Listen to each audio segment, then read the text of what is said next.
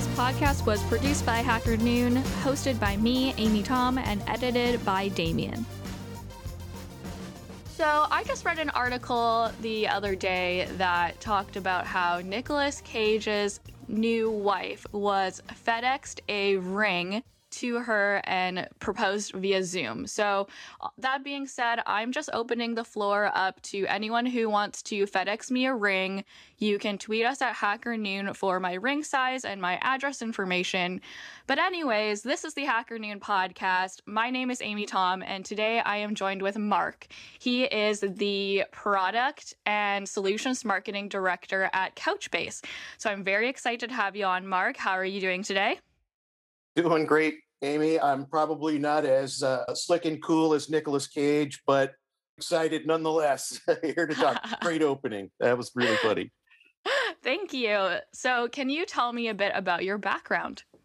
Sure. Yeah, I uh, have come to product and solutions marketing by way of sort of a technical journey, if you will.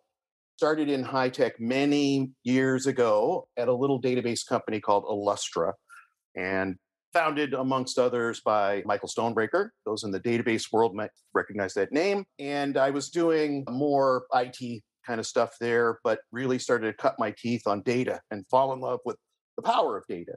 Illustra got bought by a, another little company called Informix, where I went into technical marketing essentially furthered my love of uh, and appreciation for the power of data and how it is really the center point, the lifeblood of, of uh, any and all applications. And from there, I uh, went into analytics and spent many years, uh, over a dozen years, at a company called Actuate, which is analytics, business intelligence, and some machine learning AI, that kind of stuff. And they got bought by another company called OpenText. And so that's where I made the the jump from technical marketing into actual product marketing. But I come into product marketing at least informed by you know being a technical marketer and even a field engineer for many years at, at Actuate. And that's what's really, I think, now come I brought brought me full circle back to now Couchbase, a database company, again, where I started, but this is a modern database company. And so is uh, super exciting because I think we're really poised for the sort of modern era of applications that we're seeing. And yeah, I, that's sort of a little bit of my background. Cool. I think this would be interesting for the listeners to hear. What would you say that the difference between technical marketing is and product marketing? Great question. And a, a, a lot of it had to do with worry and headaches. a lot more were in product marketing. Uh, so technical marketing uh, is sort of a branch of product marketing, depending on the organization. And technical marketing, I had particular fun with because I came out of being a field engineer into technical marketing, where I took our products and built use case examples out of them.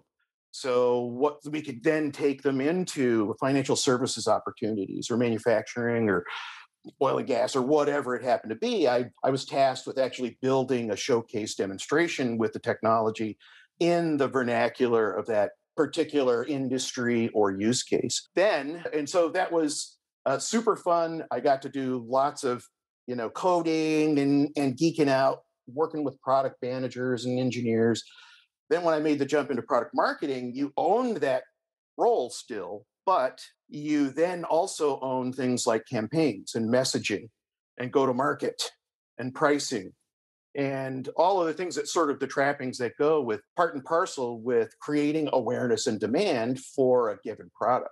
And uh, so that's it's definitely the difference was uh, sort of an epic uplift in the amount of responsibility if you will but i found it hugely exciting uh, nonetheless because i think there are particular advantages in being technical and bringing that insight and kind of that background into the product marketing world to help inform the, the messaging exercise and the exercise to promote and build stories about how your products are, you know, the greatest thing since sliced bread, this kind of thing.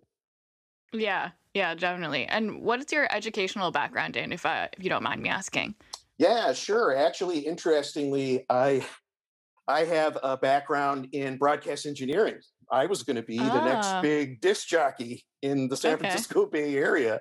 and yeah, got you know, fully educated in broadcast engineering, was going towards my FCC license. But that's where for a summer, I start I worked in the same building as the company Illustra. And I got to know some of the guys at Illustra and they said, Hey, you're kind of technical because I was, you know, doing some IT things. And that's how I then made the jump over to high tech and never looked back. So interestingly, I, ah. I don't have a computer science background. But okay, I think that yeah. actually that background helps my presentation skill. I hope. Hopefully, yeah. this is a, an entertaining listen anyway. Anyway, Yes, I kind of feel like I am in the same boat as you. My educational background is in marketing, and I have a technical I have technical knowledge, but I've definitely learned my technical knowledge as I've gone along on the job and mm. just via, I don't know, osmosis, reading all of these Hacker Noon articles that everyone writes. So that's been great. But yeah, my background, my educational background is in business. So uh, right. I find myself like probably in a similar boat to you because I feel like with the business knowledge in the background, you have a better understanding when it comes to tech and what drives it and the thought process behind the um, products that you're delivering or who to talk to or who this would be interesting to. So I think that's a really cool standpoint to come from with regards to coming into tech. Yeah. Totally agree. Yeah, it, it's definitely um, I, I, think a breadth of background is better than a myopic background, if that makes sense. And practical application, I think, you know, not to, you know, look down on anybody who's done top, tons of higher education, but definitely I think practical application these days in the job market is hugely sought after. Mm-hmm. And and I think, you know, what you've learned out in the market and what I've learned out in the market and on the job are probably equivalent times 10 to what we might have gotten had we gone into computer science or some other mm-hmm. you know higher education I, i'm just guessing of course but yeah and i think it also goes to show you know that no matter what your educational background is in or your job experience, your journey is your own journey and you have something to bring to the table no matter where you came from. So you don't need technical knowledge per se, or you don't need business knowledge per se, but you've got something to bring to the table. I think that's important to remember also for everybody too. Well put. Couldn't have said it better myself, Amy. Well put. So actually I want to know then what was your very first job ever? so I grew up in the San Francisco Bay Area, specifically in Berkeley. And there is a park up in the Berkeley Hills called Tilden Park. And my very first job was a merry-go-round operator at the oh Tilden oh Park gosh. merry-go-round. That's such a good first job. It was. That sounds was great. So much fun. It's an antique, uh, historic landmark. If you're ever in Berkeley, go to Tilden Park. I, I don't know if it's open now, but it should be hopefully soon but it was just a fantastic job in high school. Yeah, I got to meet tons of people and have fun at the same time and eat hot dogs and cotton candy. Amazing. That's great. I my first job was working at a bike store because my grandpa nice. used to own a bike store when I was younger. So I was cool. a very entrepreneurial child. I probably started working there at like mm, I think I started learning how to do the cash at like 10. So yeah. nice. All right. Good times. Out in the uh, retail uh, always world with a calculator, early. though. I definitely went into marketing because I have zero numbers, adding, multiplication skills. Not my thing. Money, I have issues with that. So marketing for me for sure. But anyways, I wanted to, I wanted to talk to you today about edge computing. So yeah. I think this is a very like hot, broad topic. So what would you define edge computing as? Sure, great, great question.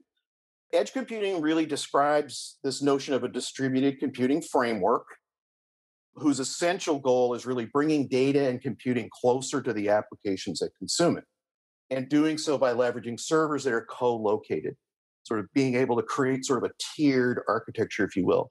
And when I talk about edge, I really like to point out it's one of these things that's sort of soft in definition, if you will. There's no one thing or one definition of what the edge actually is. Edge computing is a spectrum. So on one side, there's this concept of a standalone smart device where data is co-located and processed as embedded within the application or the client that needs it, like a smartphone or on a laptop or even uh, a desktop application. But the best example is think of an overnight delivery driver with that rugged tablet, you know, scanning packages in the back of the delivery van. That's kind of a perfect example of this end of the spectrum where the, the, the data is inevitably co-located on that particular device, basically mitigating any reliance on internet that that driver can process packages off to the next pickup. On the other end of the spectrum, you have this concept of edge data centers. And these could be in the form of an IT closet in the back of a restaurant or you know a server rack in a cruise ship or in a warehouse or a big box retail store. And these would power applications and IoT devices within their local radius.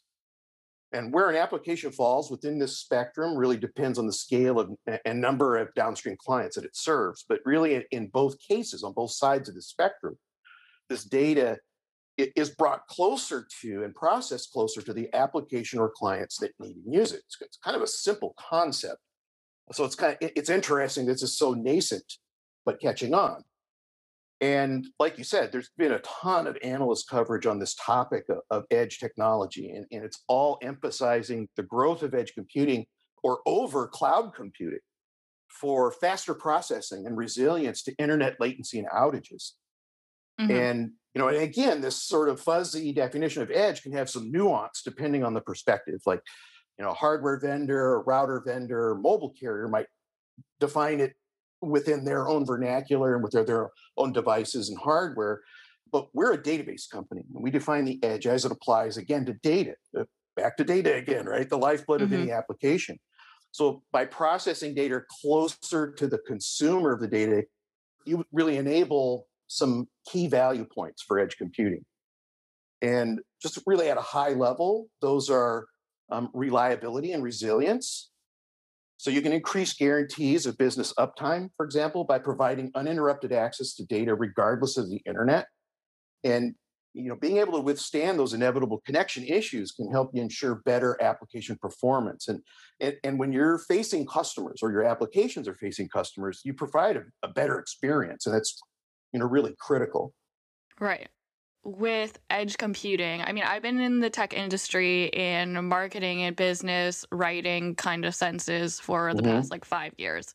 So, and edge computing and cloud computing and IoT are always these like big names or terms in the industry that everybody talks about. Somehow, one thing is always connected to one of these things. Yep. Um, but what does being at the edge really mean? How do you get closer to the customer in terms of computing? And um, yeah, can you explain that process to me? Because I think that's what I don't understand. I think like a lot of times we talk about being at the edge and being closer to the customer, and it all convoluted with a lot of marketing speak a lot of the times.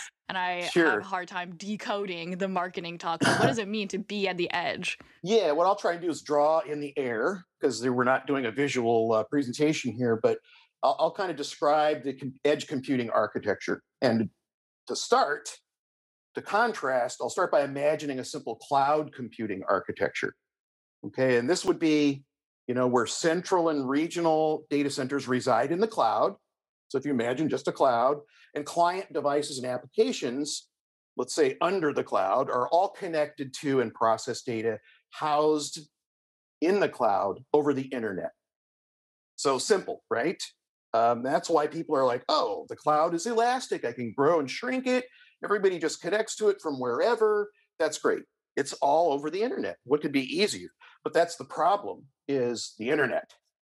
So when the cloud data center is available, all those applications run lickety split, you know, fast and, and uh, just as intended. But if the internet experiences slowness or latency, the client, eh, the, the applications start to slow down.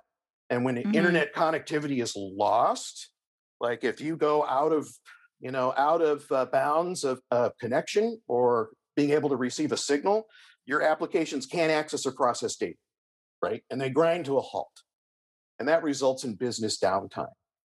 Um, I'll talk. I'll talk about and, and just to really sort of drive this home, because people think, oh well, of course you can see the impact on IoT, which might be out in the middle of, you know, on a pipeline up in uh, the Arctic. Um, but this also has to do even with um, in huge metropolitan areas. So, Business Wire wrote an article a while back about Target, and they suffered a two-hour outage to their point of sale systems on a Saturday. Like they're one of their biggest revenue generating days. Well, why did the POS system go out across, you know, almost virtually every store, I think across the eastern seaboard, because they were all processing data in the cloud. Mhm. And they lost that connectivity. I can't remember if the data center went down, but for whatever reason, two hours of outage, they, that actually cost them $50 million.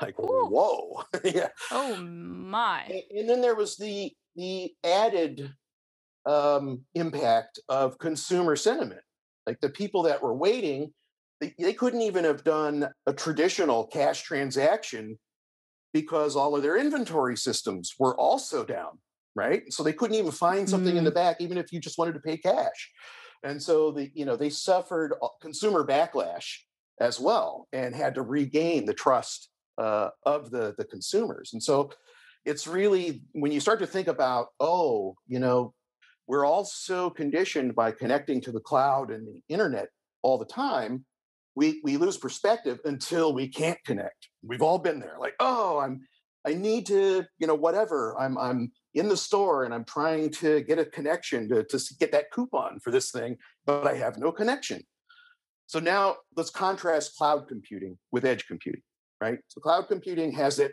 sort of significant point of failure so Mhm. edge computing moves data pro- and processing storage closer to the applications, again, by the, the leveraging these tiered edge data centers and embedded storage directly on devices. So the tiering is what insulates applications from central and regional data center outages, with each tier leveraging successively more local connectivity, and then synchronizing data within and across the tiers as connectivity permits. And so imagine if all of the stores at Target during that outage instead had a micro data center running in each store. Then they could have continued to process irrespective of that main data center outage. And then when connectivity was restored, they can then go ahead and connect back to the cloud and still sync up everything to aggregate, but they didn't suffer that downtime to begin with.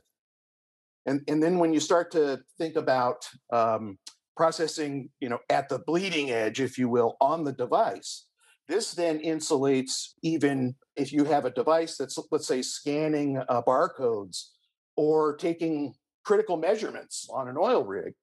Internet goes out, that's okay. We can use the local data center. But if the local data center, for whatever reason, is also compromised or goes out, if you're processing on the device, that device just keeps on processing, keeps on collecting that data. And then when network connectivity is restored across the tiers, it can then synchronize again after the fact. But the, the critical component is no data was lost and there was no business downtime. Right.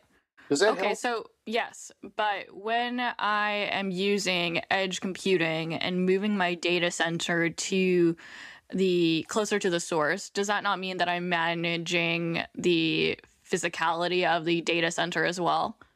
You, well, you definitely are, but the real key here is that um, you're able to create a layered approach. And so, yes, you are setting up a data center, let's say ostensibly on prem or maybe in a private cloud, but it's definitely worth that effort for the guarantees of business uptime and the guarantees of faster response time. Everything that happens within the local radius goes exponentially faster than if it had to go all the way back to a cloud data center and come back. And so those are where making sure that you have the, the need for that kind of business continuity. Very few would say they don't, but that justifies then setting up the kind of tiered data center ecosystem, if you will. But the other need there is to make sure that your database technology has the ability to, to sort of recognize and talk to and replicate data across every layer where there might be, in, in our case, Couchbase living in the cloud, in the edge data center, and on the device. Okay, so the benefit is kind of this layered, tiered hybrid approach. But what's the difference between edge computing and on prem hosting of the application? Well, really, the difference is in, well, on prem is a part of the overall topology. So that, that's actually part of edge computing. Okay. Um, and yeah, and on prem, on device, and then ultimately within the cloud. You create these three layers, you're then insulating yourself from outages at successively more local kind of processing junctures, if that makes sense. Okay, cool. That makes sense. I think I have a much better understanding of this now. So, what do you think then is driving the growth of edge computing? Because I feel like it's really been booming. This growing community of users who expect to do everything touchless and online, this hugely growing, you know, daily deluge of data. I think TechJury estimate that, you know, we generate as a as a human worldwide society 2.5 quintillion bytes of data uh, every day. And then we have this need to leverage the data more immediately at the source, right? And so essentially that kind of the past year, if you will, represents this tremendous decentralization. You know, consumers and workforces and, and the the global crisis, the health crisis, drove everyone to distance and stay home. But the need to work and shop and socialize didn't go away. We just turned to doing it all online. So we went from being occasionally connected to pervasively connected, I think, as a world community. And this began to drive immense demand on systems that weren't originally designed to handle it, left a lot of organizations scrambling to solve these problems of you know, growing online users, creating exponentially more data and trying to use increasingly slow and unreliable applications. And and that you know sort of drove the need for an alternative way to meet that demand. And and we didn't really talk about 5g yet but as it is rolled out and becomes more ubiquitous more and more automated touchless services will become enabled like um, curbside pickup at restaurants and retail stores. Good example is you know a couple of them. You know a few days ago my wife sent me to target talking about target again but she sent me to pick up a curbside order. And I asked, you know, where do I park? I, I assumed I'd have to call them or sign for items. But in fact, all I had to do was click on my way on the app on my phone. And they took it from there. You know, they, they tracked my entire trip. They knew when I pulled in. They even knew exactly which drive up spot I was in and rolled out my order and placed it in my trunk and I was driving away with less than five minutes of arriving. Oh, right? Oh, it's kind of terrifying. I know it was. It was sort of like, oh, very convenient. But another example, uh, uh, and it, again, these are not examples where you'd think edge computing, but I, I read about you know five six weeks ago, talking with an analyst that Taco Bell is looking at investing in edge technology, and I and I thought, what on earth for? Mm-hmm. And just yesterday, at lunch. I pulled into Taco Bell just to you know get a chalupa or something, and um, instead of the menu kiosk in the parking lot, there's a live person with a tablet walking down the line of stores taking orders. And I thought, ah, of course, his tablet is he's taking the order. It syncs with the kitchen and the point of sale system. Taking orders was faster, it was more accurate, more personal. The service was more expedient. And I have to say, well, while my diet it obviously isn't the best eating at Taco Bell. I was really impressed with the improvement over past visits. You know, so those sorts of experiences won't go away as this health crisis subsides. You know, it's representative of a new expected level of service. Mm-hmm. It relies on data to operate properly and just can't suffer latency or downtime. Yeah. Okay. Taco Bell in America is so much better than it is in Canada. Like wild. I would never go to Taco Bell here, but I would love to go to Taco Bell in America. Maybe again one day. Anyways, secondly, I'm wondering with edge computing, is it with cloud computing, I guess in general, one of the draws I would say is that people say it's cheaper because you only pay for what you use and mm-hmm. you don't have to manage your infrastructure. But with edge computing, since you do have to put in that data center closer to your customer, would you say that it's an expensive solution?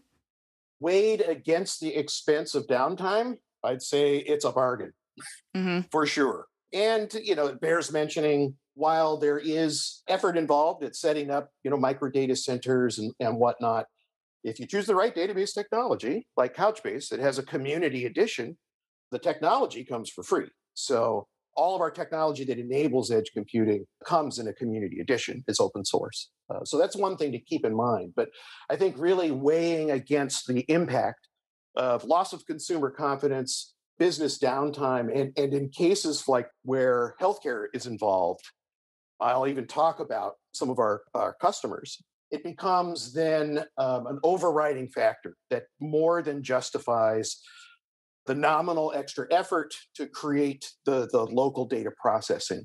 So hopefully it, that, that sort of answers the, uh, the, the question on cost. Mm-hmm. So, would you say then that this is a viable solution for small businesses, or is this better suited for larger companies? Well, I don't think actually those become the factors. Really, the factors become the, the requirement for business resilience and being able to guarantee guarantees of uptime and yeah. guarantees of real kind of real time performance.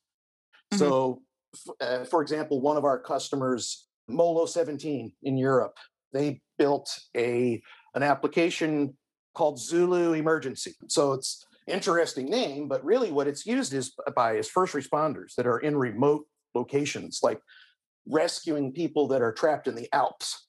And what they needed was a, a way to actually have all of their devices for their rescue crews to be able to communicate in sync, even in the Alps. So they're using embedded data storage. But then as they get back to areas where satellite or connectivity can be restored, all of the information that they have captured is then synced back into the emergency rooms and to the, the other first responders who are transporting these patients. And it's se- seemingly simple. They're able to actually inform various levels of the uh, triage response qu- more quickly than they used to. But they, they've already said that it's actually saving lives because everybody can actually prepare in real time to some of these life threatening critical incidents that, that they're actually taking care of. So I, it's just one example where it's Molo 17, not the biggest of companies, but I don't think the size of the organization plays here as much as the requirements and needs of business uptime and speed for your applications. Mm, okay. Well, let, let, can we talk about some other questions that I might ask myself if I was a business owner deciding sure. about what kind of infrastructure to set up? So, one I think would be um, how business critical is my uptime? What's what's another example of some things you might ask yourself? How much data do you need to leverage? Another aspect that we didn't talk about is in many industries, there's a tremendous amount of data that needs to be leveraged at the source in real time. So consider manufacturing example where there might be a you know manufacturing line big machinery and there are, are sensors that are taking readings and need to actually monitor those readings and then make decisions on behalf of the, the, the entire operation in a split second. And so, in these particular cases, the, the, tremendous amounts of data can then be acquired locally, processed way more quickly than trying to ship all of the data out to the cloud, which actually, you know, if you need to react in a sub millisecond type of uh, environment, you just don't have time to take the data, ship it to the cloud, wait for some analytics process, wait for the result to come down, and then make a decision. These are things that need to happen in real time, or else the manufacturing line could break, for example, and then you're suffering business downtime. So it's, it's really the uh, not only the ability to, to be resilient, but also to, to harness your data better in real time at the source. You know, I come from a background of analytics, machine learning, artificial intelligence, and the one thing I learned is that the more data that you have for machine learning, the more accurate machine learning predictions become. And when you've got tremendous amounts of data, if you have to move it somewhere to run your machine learning, like way up into the cloud, you're introducing a huge amount of latency. And as as you get you know more and more data for better results, that latency becomes worse. So instead, move that analytic processing um, directly to the edge. And then uh, you, you can just take the results, just the aggregated results, and put those in the cloud at, you know, at your leisure, if you will. but you're taking better advantage of the data more expediently at the source.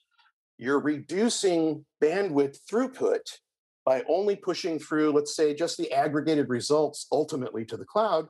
You're also reducing the storage footprint in the cloud.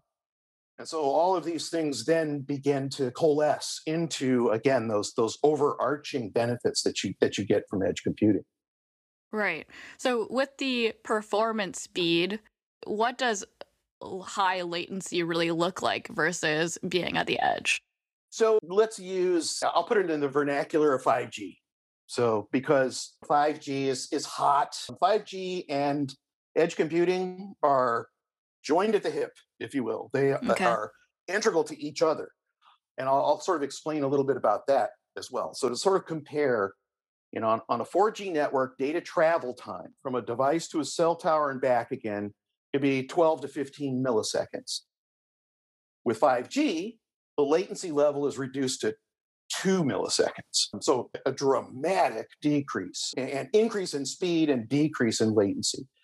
And as such, you know, 5G is expected to support, you know, 1 million connected devices per every, you know, uh, third of a square mile. And, and this is, you know, several orders of magnitude more than what's possible with 4G. And, and it supports, you know, multi-gigabit data transfer speeds. To contrast that, when you, and so within 5G, they're within that radius, you're actually processing and moving information much faster where 5G, some could say, falls a little bit short is that those benefits only apply to the last hop or the edge of your network from the cell tower to the device. But mm-hmm. then the round trip from the tower to a cloud data center and back can still take up to 500 milliseconds or more, depending mm-hmm. on where you are. So we're seeing exponential growth in milliseconds as you you know, leave this super fast radius of, of 5G, if you will, just as an example, but then, you know, go out into the, the, the internet at large, you know, up to 500 milliseconds or more, it, that's just unacceptable for applications that need to provide real-time response again. So, you know, by moving, this is again in the example of 5G, but by moving that processing within the radius, of your 5G coverage, that's one example of achieving edge computing. You, you then are processing within that you know sub-second response time environment, if that makes sense. Right. Is there a limitation on how much data I can store at the edge? No limitation, really. I mean, certainly not imposed by most database technology, certainly not by Couchbase. But you, you know, the ability to create this tiered set of layers of various data storage. If you're, again, using the right database technology like Couchbase, you can also dictate where that data actually stays in the equation. And by that, I mean we're starting to get into data privacy and, and the edge benefits for, for that. For example, you know, within the tiered architecture that I described, data can be replicated across all the tiers. And so you've got that complete redundancy and resilience. But in the case of where you have to comply with, you know, healthcare regulations uh, and, and, sensitive data or GDPR, mm-hmm. you can actually specify that the data stays at the edge in the hospital or, you know, on the person's device where it, you know, will not be actually put out into, into the public domain or moved into the cloud. So edge computing has huge implications on, on also data privacy and data security for mm-hmm. sure. Mm-hmm. So then would you say that it's more secure than public cloud, let's say? Oh, certainly. Absolutely. Yeah. Uh, because I would you, think so. And, and again, if you're leveraging the right database technology that allows you to isolate, you know, even in this sort of interconnected fabric topology, if you will, it allows you to isolate sensitive data where it um, needs to be then yeah, absolutely, you eliminate those types of problems, and and you don't. While you can still leverage the public cloud and sort of that hybrid, you said it, you know, hybrid cloud concept, the the edge concept allows you to keep that data, uh, sensitive data on prem or on the device where it's not violating any kind of regulations. Mm, okay. Yeah, makes sense to me. Cool. And so, one of the last things I want to get into with you, just to bring it back to Couchbase and yeah. my quest to learn more about Couchbase, how does edge computing relate to Couchbase at the end of the day? Sure. I mean, I'll take it back to how we started the whole conversation, and, and it's it's data. Data is the lifeblood of any application, and mm-hmm. without it, applications don't run. You can make an argument for other components that will bring an application, you know, grinding to a halt, but without data, that's really the penultimate. So first, it might, it might make sense to answer the question, you know, what is Couchbase? Couchbase is a cloud native NoSQL database. You know, powers giant applications. If you use LinkedIn, shop at Tesco, use Comcast or Amadeus, any of these, you're you're using Couchbase. Um, and it's a combination of two NoSQL concepts. First is the processing of key value information in memory for hyperfast response. And second is the distributed storage of JSON document data in a, in a schemaless nature for flexibility. And to that, you add support for containerization, like Kubernetes, mobile and edge capabilities, and a full set of built-in features. We support SQL, full text search, eventing, and analytics, things that you don't have to bolt on from other technologies. So, so how does that play into the computing edge computing architecture? Well, that's supported by a combination of Couchbase products. So Couchbase Server is the bedrock. That's that's what goes ostensibly into your central data center, your regional data centers, and even your edge data centers. That's the, that's the bedrock. And then there's Couchbase Lite. This is a lightweight embeddable version of Couchbase that, that our customers embed right within their mobile platform and or IoT devices. And then to facilitate that data movement and, and you know the integrity of synchronization between all of these different repositories of data, there's Sync Gateway. So that synchronizes data between you know web, mobile, and IoT apps running on Couchbase Lite and the backend Couchbase servers. And then that cascades up between cloud and edge data centers. So you can oh, okay. Yeah, so you can this is the way in which you can deploy Couchbase server in central regional data centers in the cloud, local micro data centers at the edge, uh, directly within the client applications and then synchronize data between them, but also at the same time, because that processing is happening at each level, at each tier, if any one of those other levels goes out and you're then compartmentalized away from you know the other uh, layers doesn't matter. You're still processing capturing data. You're still realizing that business uptime what kind so, of company yeah. would be or industry would be best suited to use couchbase at the edge? It really it, uh, at one time I would have thought you know it would have I would have thought that was an easy answer. Like oh anybody that makes mobile applications but but when you start to really consider the, the requirements as we go back to requirements it's it's no longer is it a small business or large business? It's do, does my business can can we withstand business downtime can we withstand loss of consumer confidence with slow apps that that don't connect so it, it really, you know, kind of comes down to those factors, you know, where you're considering what the impact of not being able to provide those services or have that awareness would be. And so we see it, you know, there's there's the Molo 17 example. We have others. Uh, Backpack EMR has a fascinating talk they gave at our Connect last year. There, they do um, mobile pop-up clinics in underserved countries. And they are working literally in areas that, yeah, that often don't even have satellite as an option for mm-hmm. internet, but they're able to set up these clinics where every one of their devices is using, you know, Couchbase Lite embedded and talk. They're all syncing with each other and she does a great uh, demo. Oh, okay. So, so healthcare is, is one uh, we see a lot in field services. Again, I talked about oil and gas. You know, consider the oil rig that's out in the middle of the North Sea. And you know they need to process that data that's happening on all of their IoT sensors, and um, they need to watch critical factors for operation. They can't rely on the internet for being able to do this, and so they they actually set up data centers local on the platform. But then we also have you know, examples that you might not consider as edge computing. Louis Vuitton um, leverages our edge computing technology. They have in their retail stores, um, they actually have uh, retail staff carrying tablets that have their entire catalog. And they, they also have some image recognition, which is another feature. ML is a feature of Couchbase Lite. So what they're the Louis Vuitton staff are able to do is actually take a picture of something that a consumer brought in. I want a sweater just like this, or maybe they have a picture. And that then will recognize it, match it with other similar or exactly the same items, and also let the staff know is this in stock? Where can I find it in the inventory? If it's not in stock, it's in these other stores. It will allow them to actually order.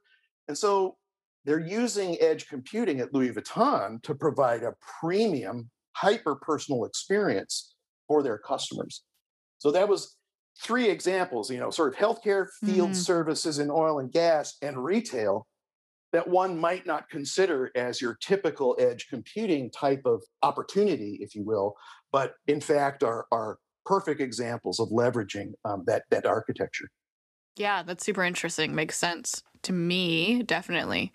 Okay, cool. Well, Mark, thank you very much for joining the podcast. I really appreciate you coming on. If the listeners want to find you and Couchbase, where can they look? Couchbase.com it should be your first stop. yeah. And then I am at mark.gamble at couchbase.com. So yeah, hit me up over email with any questions. I love this this particular topic, and uh, would if you uh, also visit couchbase.com, there is an edge computing under the solutions menu, so you can uh, actually get tons and tons of, of really good stuff built by myself, yours truly, and my colleagues uh, on uh, how we support edge computing. Perfect. I will put that link in the show notes then. Great. Thank you super. very much, Mark. Amy, it's been super fun. You're a, a talented interviewer. I appreciate the uh, the time and opportunity, and I hope you get that that ring a FedEx to over Zoom. we'll see Me what happens. Too. I'll Me stay too. tuned. Flattery will get you everywhere, Mark. You're welcome to come back on the podcast whenever you like. If you like this episode, you can like, share, and subscribe to the Hacker Noon podcast. You can get us at Twitter at Hacker Noon and on Instagram and LinkedIn, same address at Hacker Noon. I will talk to everybody again next week. Bye. Thank you.